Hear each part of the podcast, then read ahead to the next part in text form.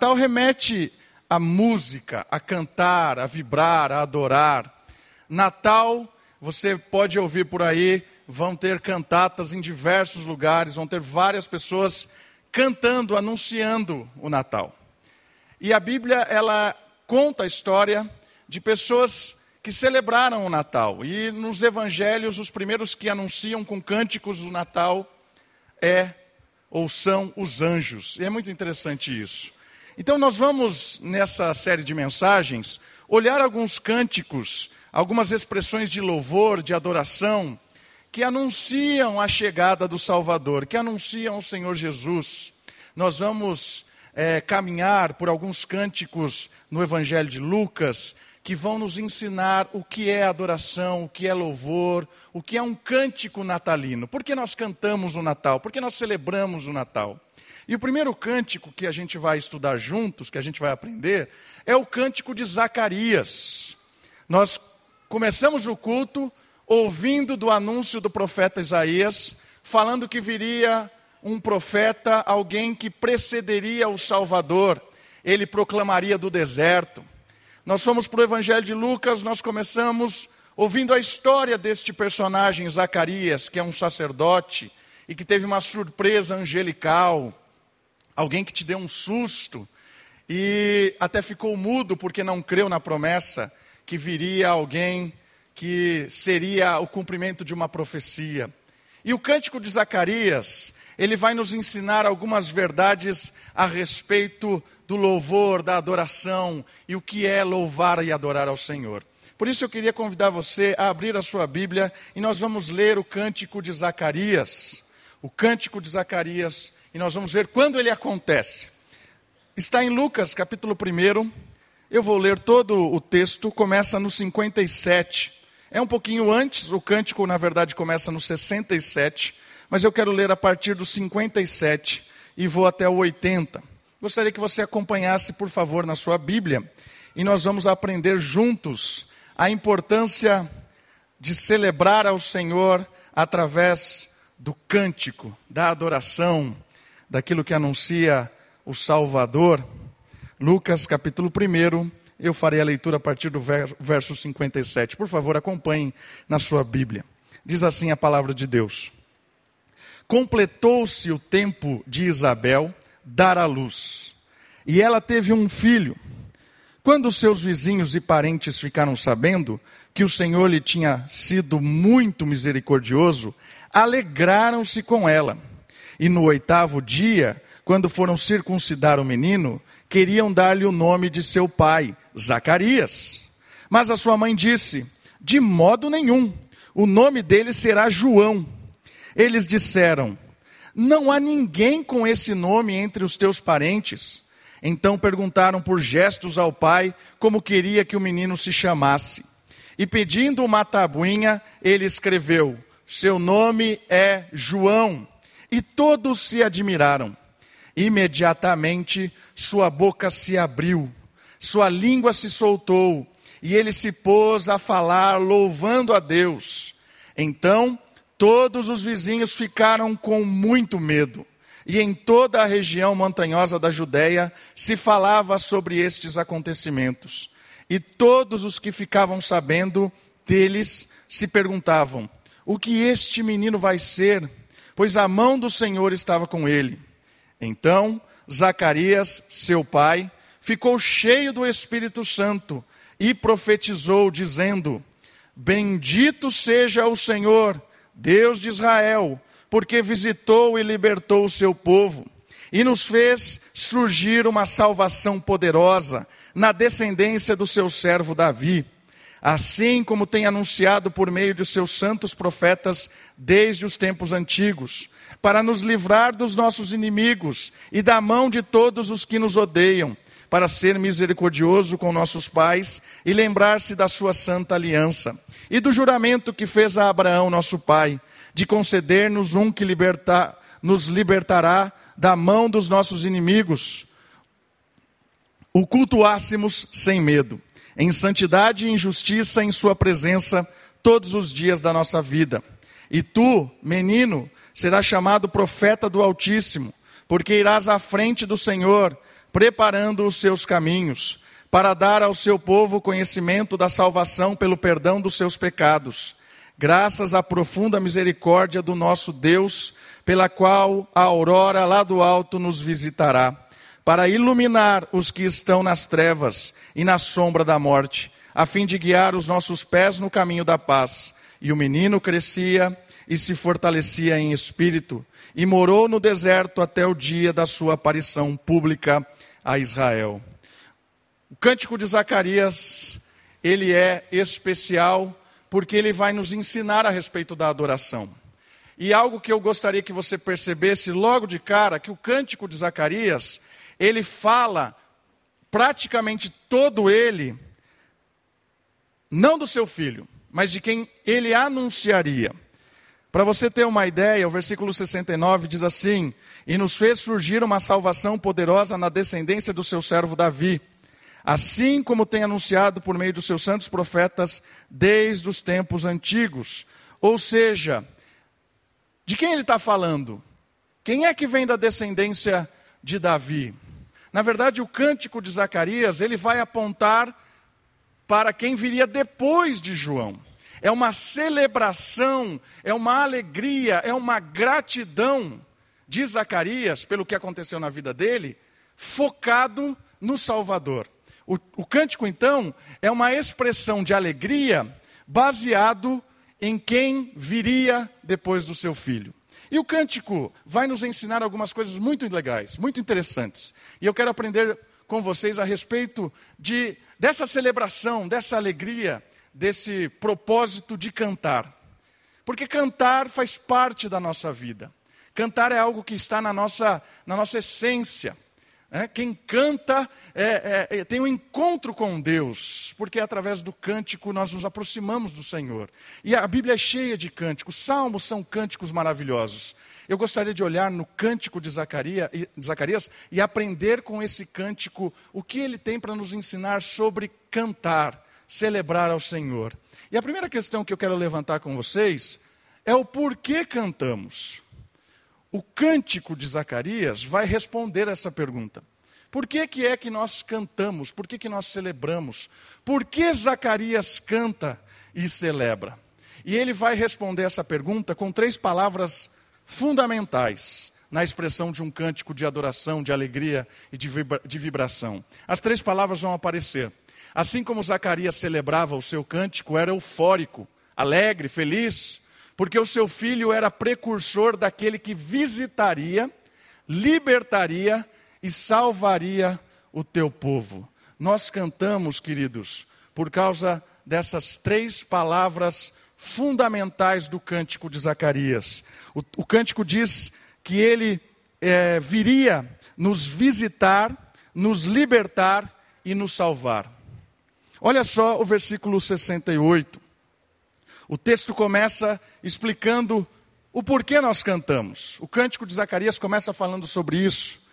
E esse cântico ele é conhecido como é, bendito ou bendictus em latim, que é a primeira palavra que aparece aí.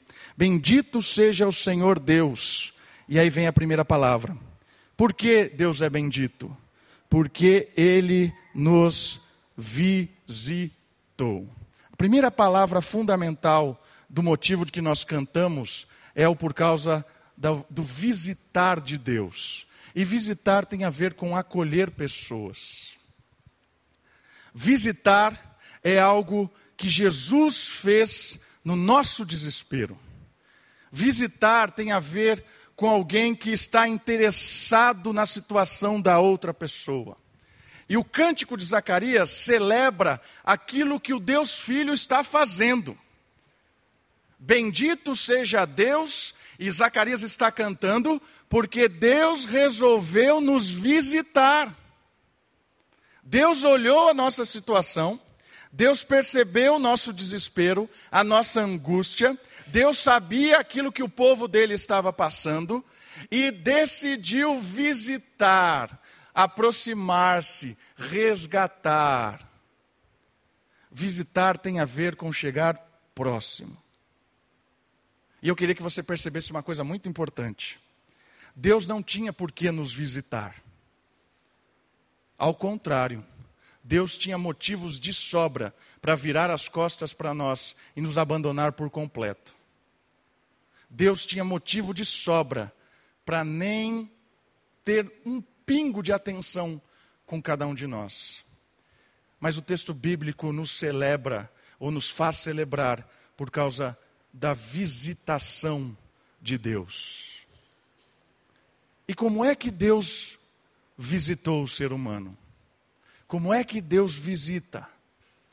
Deus abre mão da sua glória, da sua majestade, do seu poder em absoluto, abre mão dessa, desse, dessa honra poderosa, vamos dizer assim, para se limitar na humanidade, na humanização. O Verbo, o segundo, a segunda pessoa da Trindade, o Filho de Deus, tão poderoso quanto Deus Pai, tão eterno quanto Deus Filho, glorioso, abre mão da sua glória, da sua majestade, e ele vem nos visitar como humano. Vem sentir as nossas dores. Vem sentir os nossos dilemas. Vem se aproximar da sua criação. Isso é visitar. É se aproximar, é acolher, é chegar perto. É isso que Deus fez. Deus nos visitou. E sem essa visita de Deus, nós estaríamos perdidos. E uma coisa interessantíssima, é claro que Zacarias vai celebrar essa visita, vai cantar essa visita, porque isso é impressionante. Deus nos visitar é impressionante. E uma coisa muito interessante, porque esse cântico, toda vez que a gente louva a Deus, toda vez que a gente canta a Deus por algo que Ele nos faz, isso nos impulsiona a viver como Cristo. Essa é a ideia do cristianismo. Quando nós cantamos uma verdade de Cristo, isso nos impulsiona a sermos como Cristo. Quer ver uma outra, uma outra, um outro versículo onde aparece a palavra visitar? Deixa o seu dedinho em Lucas e vai comigo, por favor, no Evangelho de Mateus. Evangelho de Mateus, capítulo 25. Evangelho de Mateus, capítulo 25. Nós estamos falando que nós cantamos e celebramos e nos alegramos porque Deus nos visitou. Sem merecermos, estávamos perdidos, vivendo de uma forma completamente longe de Deus, sem nenhum tipo de algo que atraísse, mas a, a graça de Deus fez com que Ele nos visitasse. Abra com, comigo, por favor, versículo 42 e 43 do 25.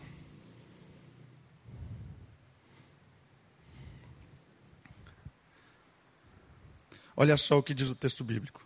Pois tive fome e não me deste de comer. Tive sede e não me deste de beber. Era estrangeiro e não me acolheste. Estive nu e não me vestiste.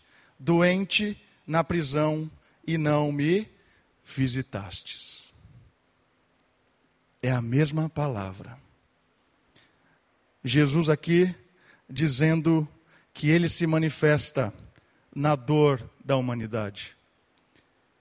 Que ele se manifesta no seu interesse, no seu apreço por aquele que tem fome, por aquele que tem sede, por aquele que se sente fora de casa, por aquele que não está acolhido. E Jesus está dizendo assim: vocês não me visitaram. Esse texto é um contraste com o que Deus fez. E esse texto nos ajuda a entender o que Deus fez e nos impulsionar a sermos crentes. Porque, olha só, fome, tive fome e não me deste de comer, tive sede, eu era estrangeiro, estava fora de casa, estava preso, estava doente e não me visitou. Quem era assim? Nós éramos assim. Antes do Natal, éramos assim. Estávamos doentes nessa vida. Porque vivíamos de uma forma completamente descontrolada. Quer uma prova real disso? O que é Natal sem Cristo? Sabe o que é Natal sem Cristo? É comer até se empanturrar. Esse é o sinônimo do Natal sem Cristo. O Natal sem Cristo é presentear e querer receber presente. Esse é o Natal sem Cristo. O Natal sem Cristo é celebrar as conquistas humanas, é celebrar o egoísmo, é celebrar tudo aquilo que não tem nada a ver com a visita. Está entendendo onde é que nosso mundo ficou doente? Está entendendo o que aconteceu com a realidade do Natal? A humanidade tornou o Natal algo egoísta tornou o Natal uma celebração do eu mesmo. A sociedade sem Cristo celebra o eu. E aí Deus olha a sociedade e diz assim: essas pessoas estão perdidas. Essas pessoas precisam de alguém que vai lá, porque estão comendo e não saciam a sua fome. Estão bebendo, mas não matam a sua sede. Estão celebrando, mas estão numa angústia sem fim. Estão indo e vindo, mas estão presos. Eu preciso visitá-los. Está entendendo o que é o Natal? O Natal é Deus olhando a nossa tristeza, a nossa situação angustiosa, egoísta, ilusória e dizendo assim: Eu vou buscá-los. Isso é visitar. E tem um preço para fazer isso, que é a, da próxima palavra, e nós vamos falar disso. Mas Deus foi visitar. Natal é o acolher pessoas. E aí, quando nós olhamos para a nossa história, nós temos que celebrar isso, irmãos. Temos que cantar esse Natal. Cantar isso. Porque o que Deus fez por nós é, é algo impressionante, de ficar de boca aberta. Né? Isso deve nos impulsionar também a entender o significado do Natal. O significado do Natal é visita. Então, quando você olha um texto desse, o que, que te impulsiona? Eu, eu fico impulsionado, queridos, olhando um texto desse, a olhar para as pessoas, a ver a, a necessidade de quem está próximo. O Natal me constrange a olhar as pessoas que estão próximas de mim, mas que eu nem percebo o que ela está vivendo.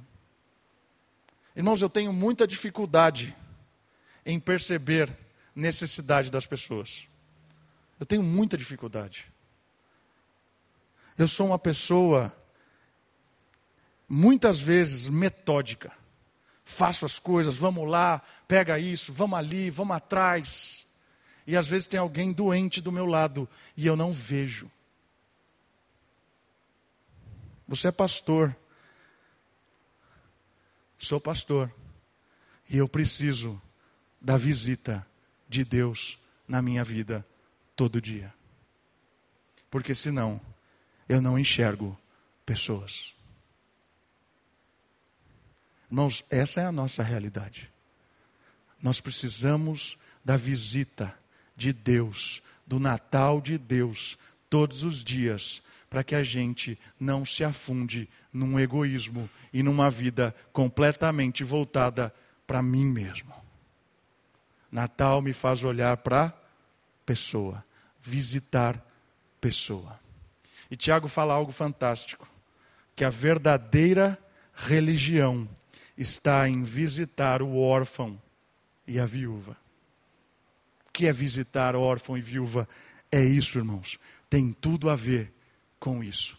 Olhar pessoas, porque o Natal é ir até as pessoas.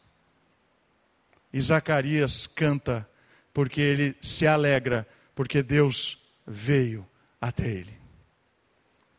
A segunda palavra que aparece em Lucas, volta comigo, é libertou no texto bíblico, na minha tradução aqui.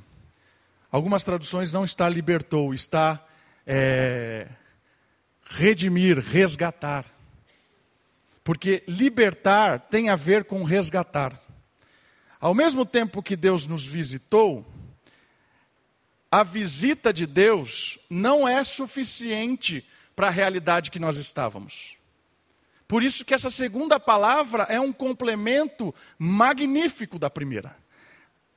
Nós estávamos presos, certo? Estávamos vivendo cegamente. Mas além da cegueira espiritual, nós tínhamos uma corrente. E essa é uma corrente de culpa. Era uma corrente de sentença. E a sentença aplicada, que deveria ser aplicada sobre nós, era uma sentença de morte.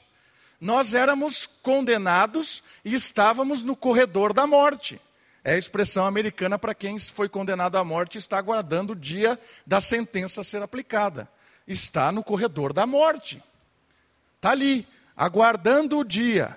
É certo que a cadeira elétrica é o seu destino. Vai morrer por aquilo que você fez. Essa é a nossa realidade. Todos nós, diante de Deus, tínhamos uma dívida impagável.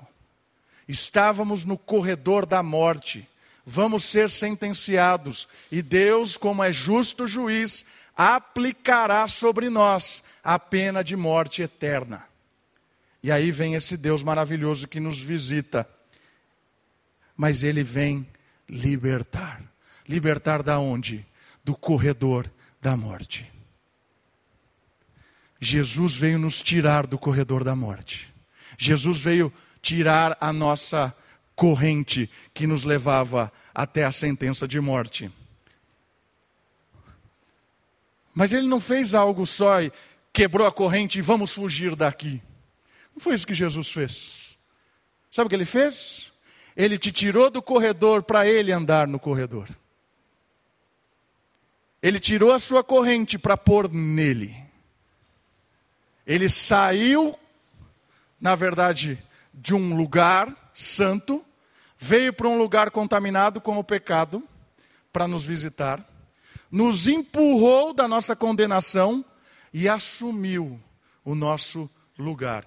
Isso é libertar, isso é resgatar, isso é perdoar.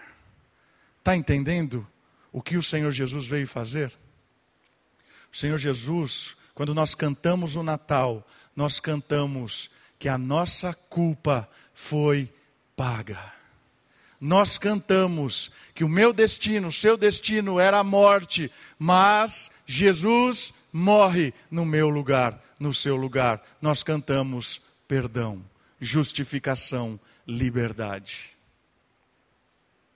Por que você canta porque Deus me visitou na angústia. Por que você canta?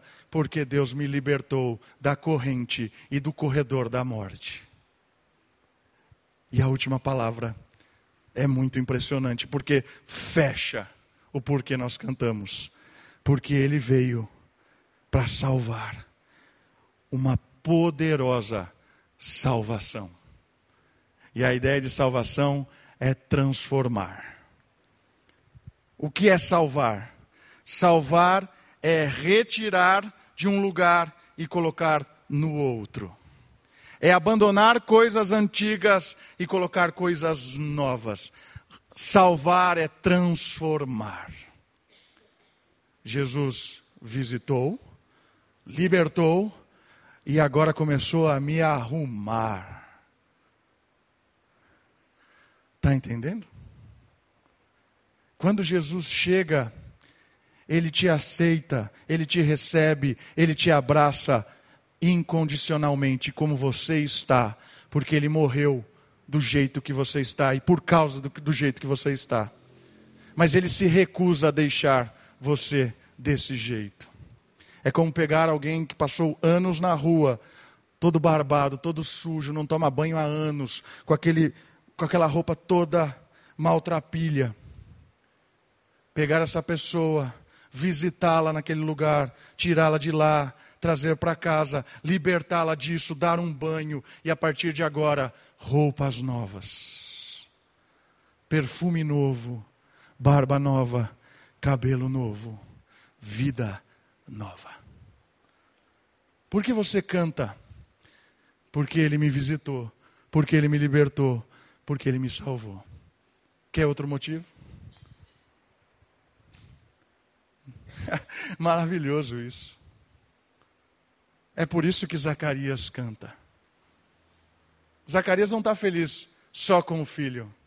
Zacarias está feliz porque o filho precede o Salvador. Zacarias está feliz porque agora é momento de cantar, de se alegrar, de exaltar, porque a nossa história vai mudar. Natal é isso, meus irmãos, mudança de história. Por isso nós cantamos o Natal. Porque o Deus homem nos visitou, nos libertou, nos salvou. E cada dia mais está nos salvando. A salvação é um processo.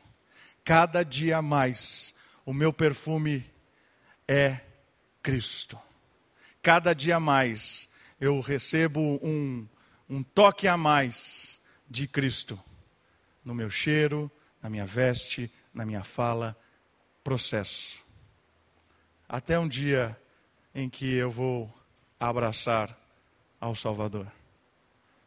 Esse é o motivo que nós cantamos. É por isso que nós estamos aqui essa noite.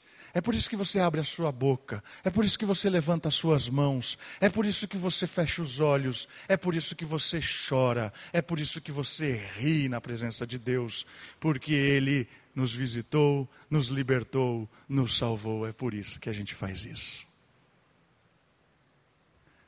E a segunda pergunta, muito interessante, que o cântico de Zacarias responde, é o como cantamos como cantamos? Essa pergunta também ela intriga. Porque nós sabemos o porquê nós estamos cantando. Mas é como é que nós cantamos? Olha só o que diz o versículo 74 e o versículo 75 do cântico. De conceder-nos que libertados da mão de nossos inimigos, ou seja, o Salvador veio conceder liberdade da mão dos nossos inimigos, para o cultuássemos, o servíssemos, o celebrássemos, certo?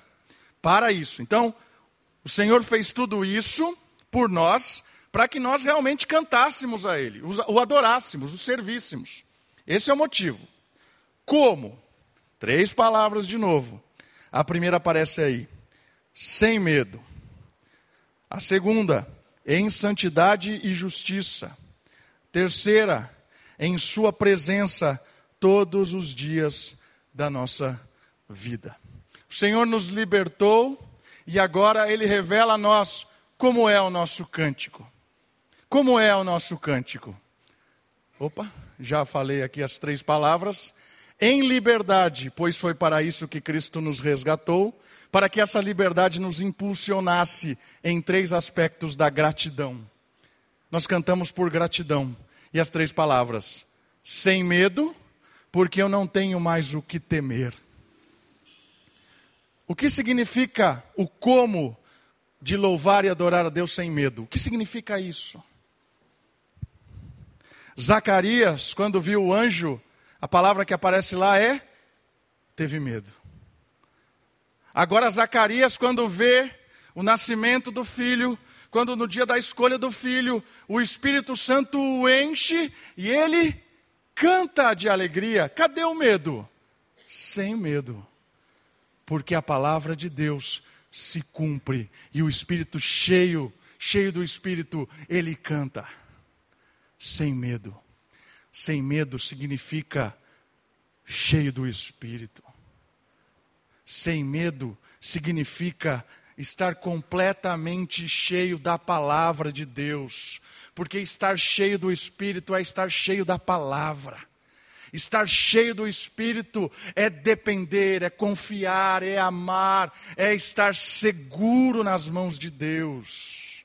Você tem um Zacarias desconfiado, ainda que íntegro, reto, justo, desconfiado, com medo, ficou mudo de repente, quando a palavra de Deus é cumprida, quando ele vê, quando ele vê que, que o Salvador realmente vai vir, porque a profecia é maravilhosa, a mulher dele está grávida, o medo se vai e a língua se solta e ele canta de alegria, porque o Espírito Santo o encheu, o Espírito Santo o tomou por completo e ele fez expressão disso cantando. Sem medo, irmãos, é poder adorar a Deus pessoalmente. Você já notou que orar, adorar a Deus, é algo assim magnífico? Porque quem é Deus? Deus é o Criador de todas as coisas, é o dono de tudo, é o Senhor dos Senhores.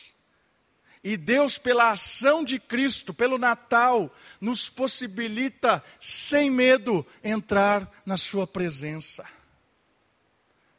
Nos possibilita a ter um acesso por causa de Cristo a, a, ao seu trono, à sua majestade, à sua presença gloriosa. E quando nós entramos, não precisamos ter medo, porque o sangue de Cristo nos colocou ali, irmãos.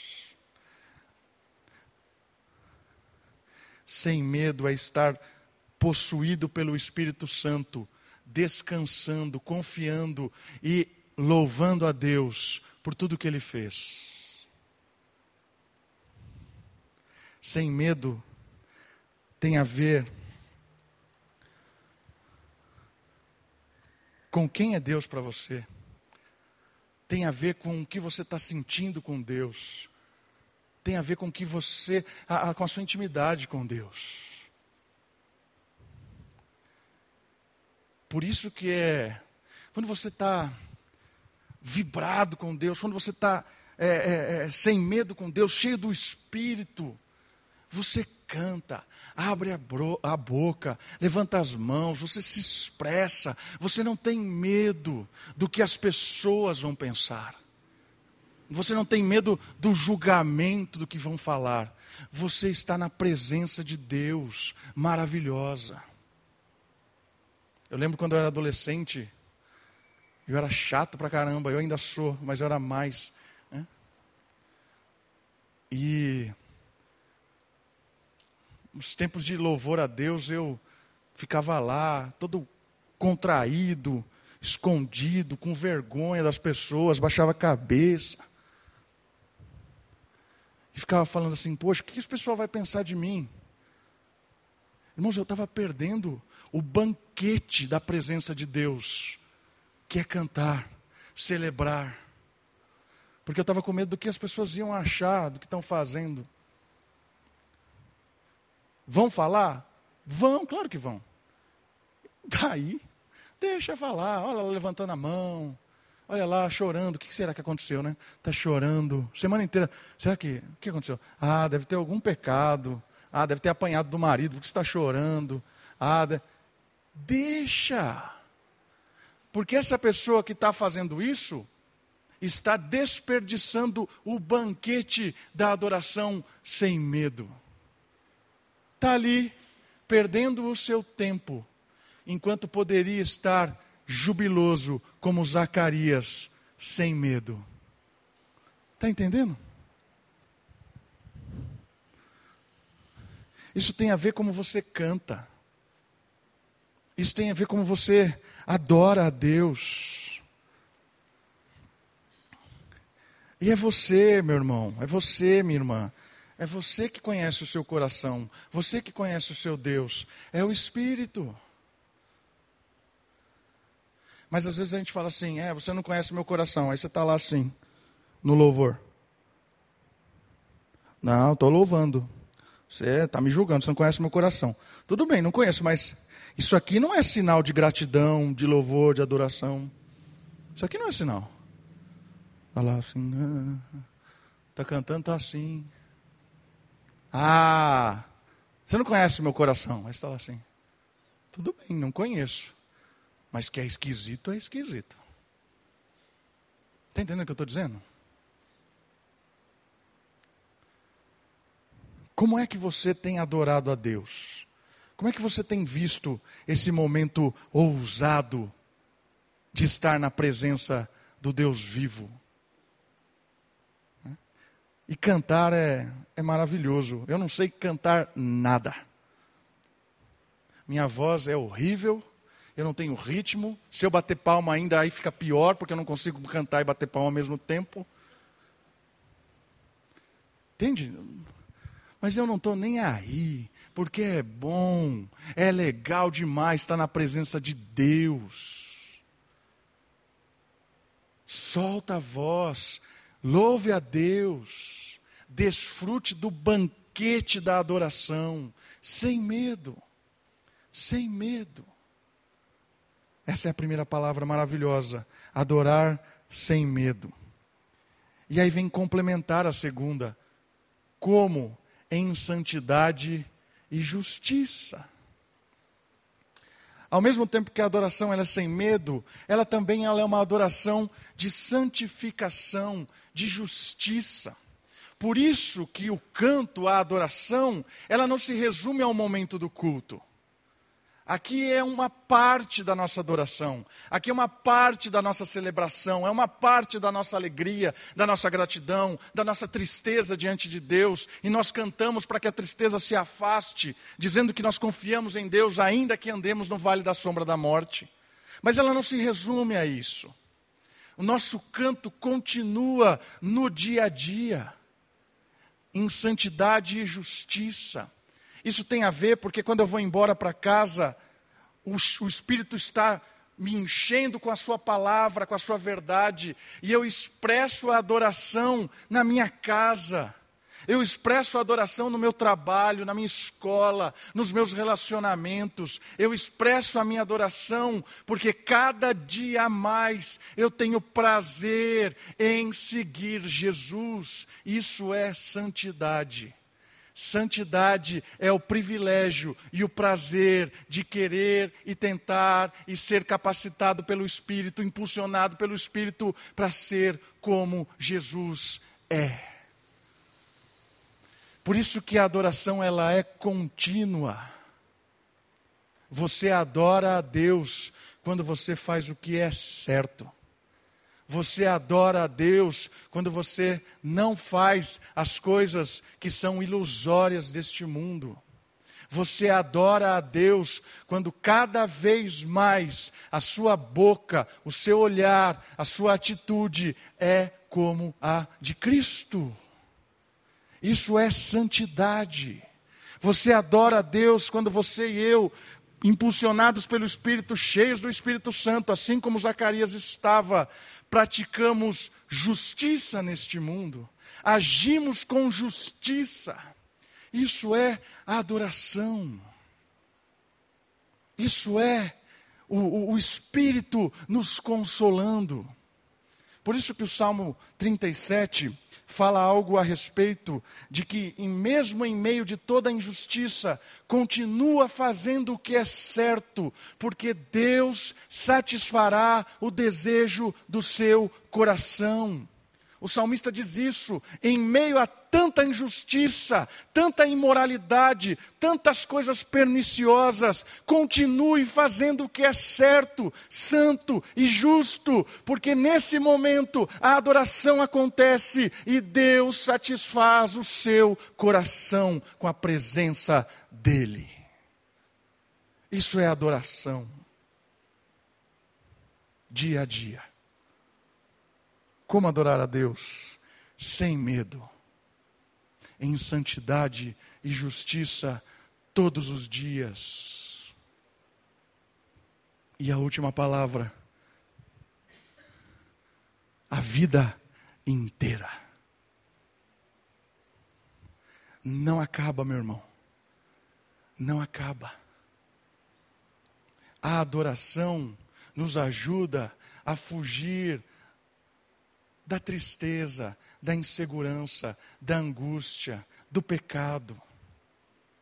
Quando você adora a Deus, quando você canta, quando você celebra, quando você anuncia, isso te impulsiona a uma vida todo dia, constantemente, se deliciando na presença maravilhosa de Deus.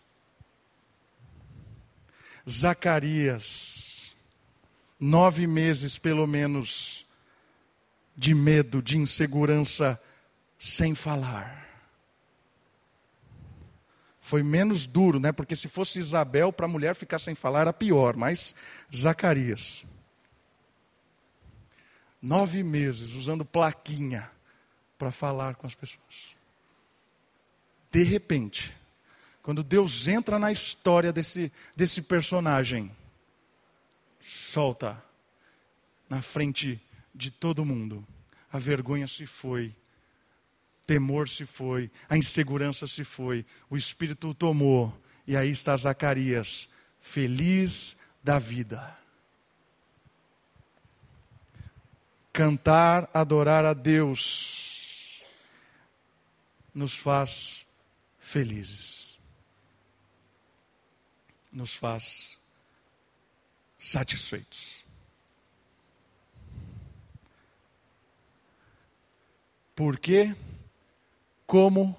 E a última pergunta a ser respondida: a quem cantamos? A quem celebramos? E essa pergunta deve ser entendida muito, muito bem nesse cântico de Zacarias. Porque, olha só, o foco da gratidão de Zacarias é o Filho de Deus. O cântico todo tem dois ou no máximo três versículos que fala de João. Todos os outros não é de João, é de Cristo, do Messias. O foco do cântico não é a bênção, mas é o abençoador. O foco do cântico não é o filho tão esperado, mas é o outro filho tão esperado.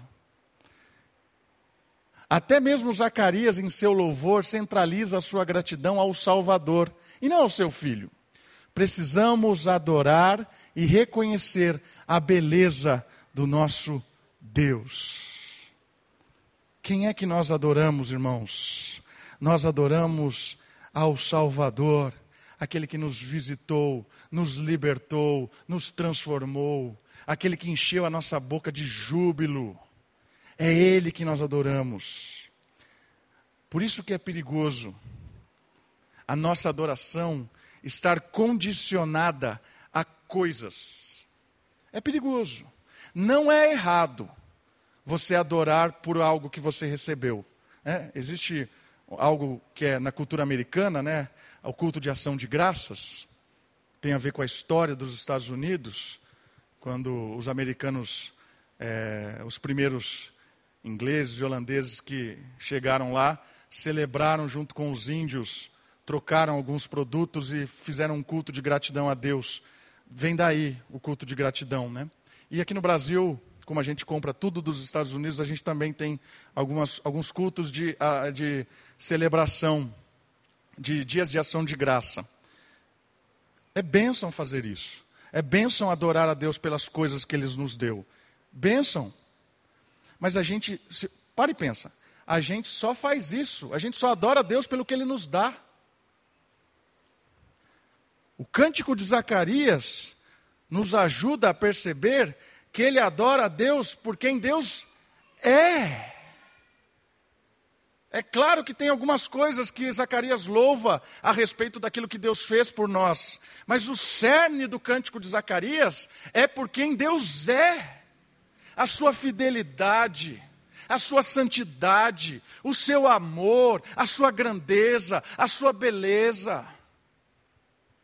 A ideia do cântico de Zacarias nos, nos ajuda a pensar quem é que nós estamos celebrando, quem é que nós estamos cantando.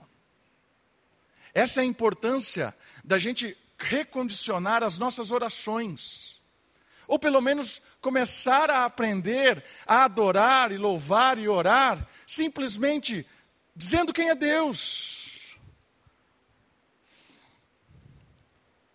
Condicionar muitas vezes a nossa mente Hoje eu vou orar só adorando ao Senhor, porque Ele é belo, porque Ele é justo, porque Ele é santo, porque Ele é salvador, porque Ele é perdoador, porque Ele é o Eu sou o Deus Todo-Poderoso. Obrigado, Senhor, por quem você é, porque o Senhor é. É por isso que os salmistas muitas vezes cantavam quando estavam à beira da morte. Porque cantar não é sinônimo simplesmente de uma situação favorável. Cantar é estar em comunhão com Deus, adorando e celebrando e se alegrando por quem Deus é. Isso é uma lição fantástica de Zacarias. Fantástica. Isso nos ajuda a pensar nas nossas orações, ajuda a pensar nos nossos cânticos, as músicas que nós cantamos. É importante cantarmos quem Deus é. É importante celebrarmos quem Deus é. É claro que nossos cânticos podem e devem louvar ao Senhor pelo que Ele fez, pelo que Ele faz, mas não podemos esquecer de cantar por quem Deus é. E a outra lição, terminando, outra lição importante que João Batista nos ensina, e Zacarias nos ensina, é que João diz uma frase importante. É importante que Cristo cresça e eu diminua. Devemos focar sempre em Cristo. O Natal anuncia a sua missão completa. Quando você olha para a história do Natal, quando você olha os verbos aqui usados por Zacarias, ele nos visitou, Ele nos libertou, Ele nos promoveu salvação, todos no presente. Ou seja, Deus é um Deus que anuncia e cumpre. Se o Natal revela um Deus fiel, um Deus que honra a Sua palavra, um Deus que diz e faz, o restante da profecia, que diz coisas futuras a respeito do que irá acontecer, é tão certo como aquilo que aconteceu. Por isso, o Natal anuncia a volta de Cristo. O Natal anuncia a nossa certeza de estar com Cristo para sempre. O Natal anuncia a nossa segurança de salvação na presença de Deus para todo sempre. João o personagem filho de Zacarias foi o precursor, aquele que pregou do deserto, anunciou salvação, anunciou Salvador, anunciou arrependimento. Ele foi aquele que abriu as portas para que o Messias chegasse. Irmãos, irmãs, essa é a nossa missão. Essa é a nossa nosso chamado nós somos chamados para anunciar o Salvador que nasceu, que nos visitou, que nos libertou, que nos salvou e que voltará. Verbos no passado, verbos no futuro. Voltará, julgará, transformará, nos salvará. Cantamos Cristo, cantamos a beleza da santidade de Deus e que cada vez mais Deus cresça e você e eu diminuamos, para que cada vez que a gente é pequeno, Deus é grande em nós. Vamos orar? Baixe sua cabeça, feche seus olhos, adore ao Senhor.